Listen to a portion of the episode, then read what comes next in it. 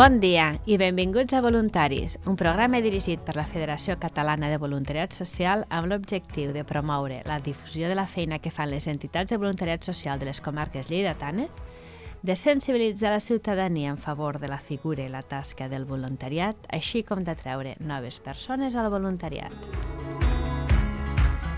Tenim amb nosaltres el coordinador de la Federació Catalana, en Ramon Ferrer, Bon dia, ben trobats tots. I ens acompanya la Fundació Verge Blanca, l'Òscar Costa Vázquez, Bon dia.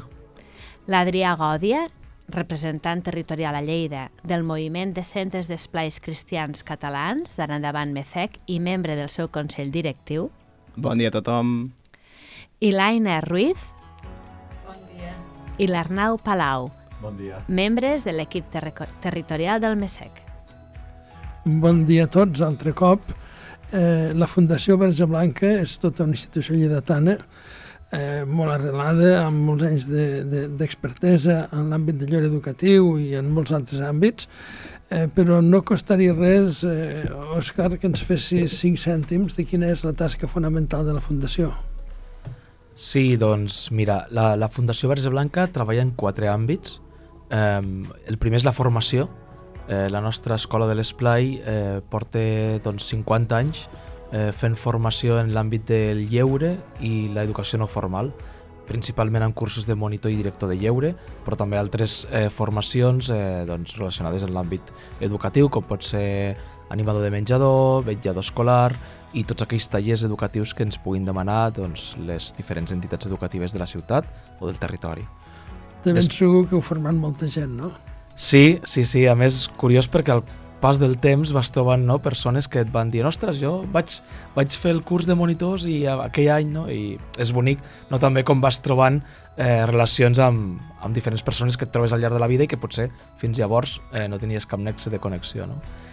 Després un altre àmbit eh, és el, el servei de colònies, que també doncs, és una, una part de l'entitat que fa 60 anys que funciona, que són dos cases de colònies que tenim al Pirineu Lleidatà i que eh, doncs, en el seu moment doncs, eh, tenien molta activitat i era potser de les poques que hi havia que funcionaven eh, de- de- d'activitats d'estiu, no? com eren les colònies, que són la Casa de Colònies del Montsant, a Vilaller, i la Casa de Colònies de Verge Blanca, a Llesp.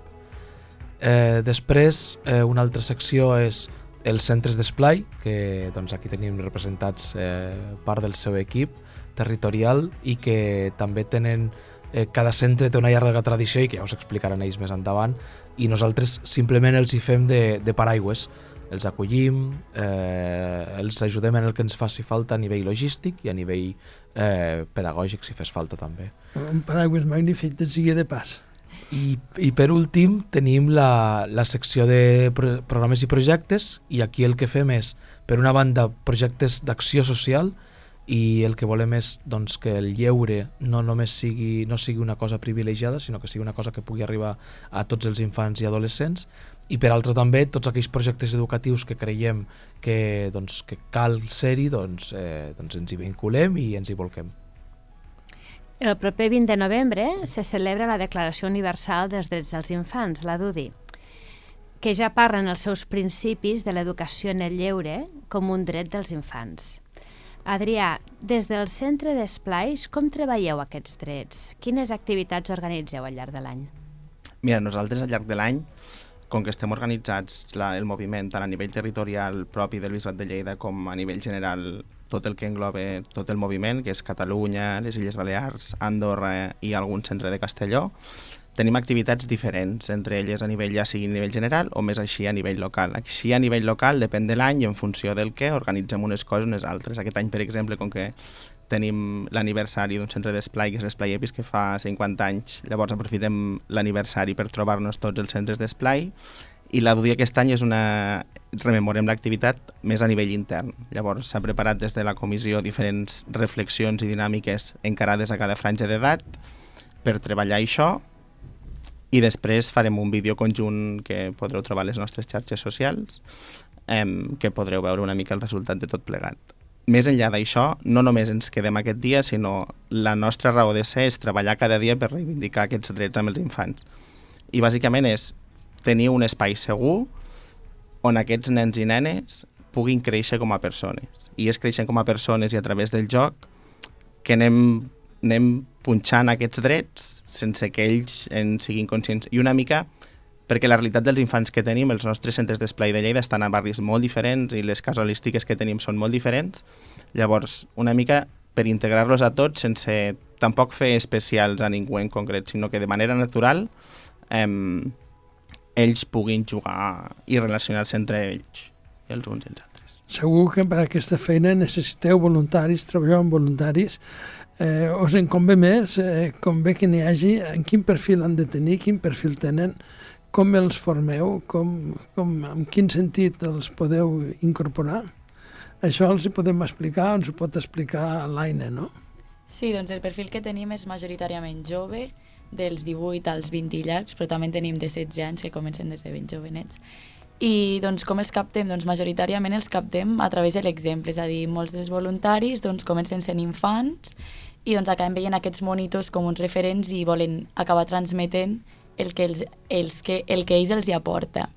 I, però també ha, venen de, doncs, a través de la fundació, que venen a fer pràctiques o amics, i, i doncs això, són, estan molt motivats, jo crec que la motivació és el, el, la principal via perquè vinguin, i doncs això, i són aquelles persones que també volen canviar les coses, volen canviar l'educació que hi ha hagut fins ara i volen educar d'una forma doncs, ben diferent a través dels jocs i amb valors. I com els capteu? És així boca-orella o eh, com, com arriben aquests voluntaris? Jo crec que majoritàriament doncs, sí, venen com de boca a orella, però també a través de la difusió i que fem a les xarxes i també a través de la fundació doncs, que s'acosten i pregunten i com és tan, doncs és tan pròxim, al final sí, de boca a orella doncs anem venim tots. Realment es tracta de garantir drets i de transformar. El voluntariat transforma la societat. El voluntariat no és purament beneficència o anar fent. El voluntariat és impulsar drets i impulsar transformació social. En aquest sentit, jo crec que cal reconèixer i la, la importància del, del lleure com un dret dels infants i, Òscar, la societat creus que realment té aquesta concepció de dret dels infants, el lleure, eh, l'afavoriu vosaltres, com el promoveu? Doncs si cal me talleu, eh? perquè jo ara aquí podria, podria donar per molt això, aquest tema, només aquesta frase. No, hi, hi ha una cosa molt clara. Um, està molt clar i socialment tenim molt clar no? que l'educació és, és un tema clau per, pels infants i pels adolescents i socialment crec que tenim com uns mínims garantits de doncs, becar si cal el menjador escolar, eh, garantir que tots els infants puguin eh, anar a l'escola i, i amb això creiem que és el mínim aquest necessari perquè aquests infants i aquests adolescents puguin créixer i a més a més no només créixer sinó créixer amb, amb, no? amb, amb la seva autonomia i, I, i, i amb plenitud i... exacte, i amb la plenitud necessària per, per, no? per esdevenir adults però no és així no és així també és veritat que això ha canviat en els últims anys i crec que aquesta, aquest canvi de mirada de la societat doncs està bé, no? I una de les coses que crec que, que potser de les poques coses bones que ens ha portat la, la Covid és que vam descobrir, per exemple, que quan acabava el període escolar, escolta, aquests nens i nenes que estaven becats de menjador, a l'estiu també mengen. Per tant, una cosa que fins ara era no, els bequem durant el curs escolar, però després a l'estiu no cal. Doncs va haver un canvi no, en aquest sentit. Doncs el lleure és el mateix. Els infants, hi ha un estudi que demostra que els infants i adolescents que al llarg de la seva vida de primària, de, de primer fins a sisè, eh, no tenen doncs, lleure a través d'esplais, casals, eh, caus, eh, colònies o rutes eh, que no poden gaudir doncs, perquè les circumstàncies familiars no permeten que, escolta, aquest cap de setmana marxem amb la família i fem la visita no sé on o anem a no sé quantos, que no puguin fer extraescolars.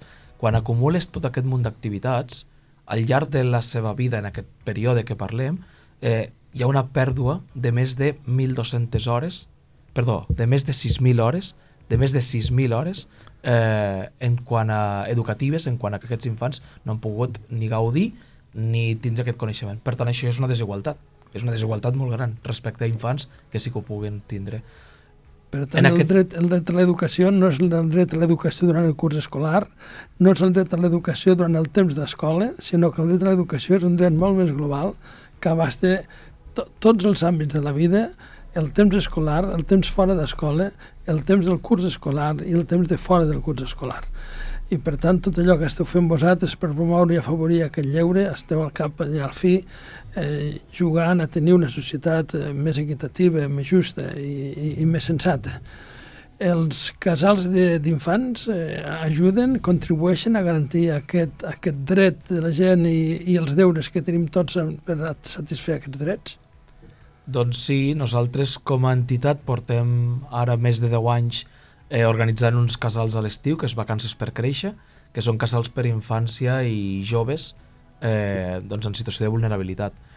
Eh, això els hi permet tindre aquests espais que d'altra manera seria o molt difícil o segurament no hi podrien accedir. Eh, sí que és veritat que no ens agrada que sigui així l'activitat, perquè el que ens agradaria és que aquests infants poguessin participar d'activitats més normalitzades, no que tinguem que organitzar uns casals i unes colònies per amb ells però també és veritat que eh, no sempre el sistema permet o ajuda que això passi i per tant doncs és important que ho puguem complementar. Això sense deixar de treballar perquè puguin doncs, participar tant de les activitats dels nostres centres d'esplai com eh, doncs de les activitats municipals, per exemple, que s'organitzen, que evidentment també tenen la, no, estan buscant la manera de, doncs, de becar infants, de que participin de les activitats. Però sempre n'hi ha qui es queden fora. No? Llavors, és important poder garantir aquest dret a tots els infants i adolescents, en aquest cas de, de les Terres de Lleida. El 20 de novembre, Arnau, organitzeu doncs, aquest, un, alguna activitat des del MESEC per commemorar aquest dia? Bueno, um, des del MESEC Lleida és una mica el que ha explicat abans l'Adrià. Eh, aquest any hem convingut de que no es farà una trobada d'infants com a tal, com ja s'havia fet altres anys, degut a que aprofitarem doncs, això, la celebració dels 50 anys de l'Esplai Epis per a fer aquesta trobada però el que sí que s'ha preparat és un manifest que s'ha enviat als diferents esplais per a que cada esplai llegeixi un petit fragment i llavors s'editarà un vídeo on tots els, els esplais acabarem llegint de manera conjunta el manifest entre tots i també des de la comissió de comissions, que és bueno, un conjunt de monitors de diferents esplais del territori de Lleida que s'organitzen per a fer les activitats conjuntes, han preparat diferents activitats que cada esplai podrà anar duent a terme individualment durant les activitats d'aquest cap de setmana. Magnífic. Adrià, Aina, Arnau, Òscar, eh, d'entrada, moltíssimes gràcies pel que feu, gràcies a la, gràcies a la Fundació Verge Blanca, gràcies a tots els voluntaris que treballen amb vosaltres.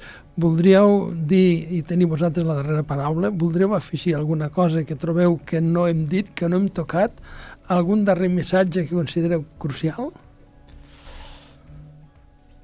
Només una frase, que és que al final tothom que ens pugui estar escoltant, si algú pot provar el lleure, que el provi, ja sigui amb la seva branca, que enganxe, i més enllà, quan es fan grans, es converteixen en voluntaris, i és el que ho he comentat abans, que ajudarem a, al final amb el voluntariat, ajudem a millorar la societat de manera exponencial. pues amb aquesta, amb aquesta darrera conclusió donar-vos les gràcies, ha estat un podcast molt il·lustratiu i dic gràcies pel que feu i gràcies per ser-hi. Moltes gràcies. Gràcies, Gràcies a vosaltres.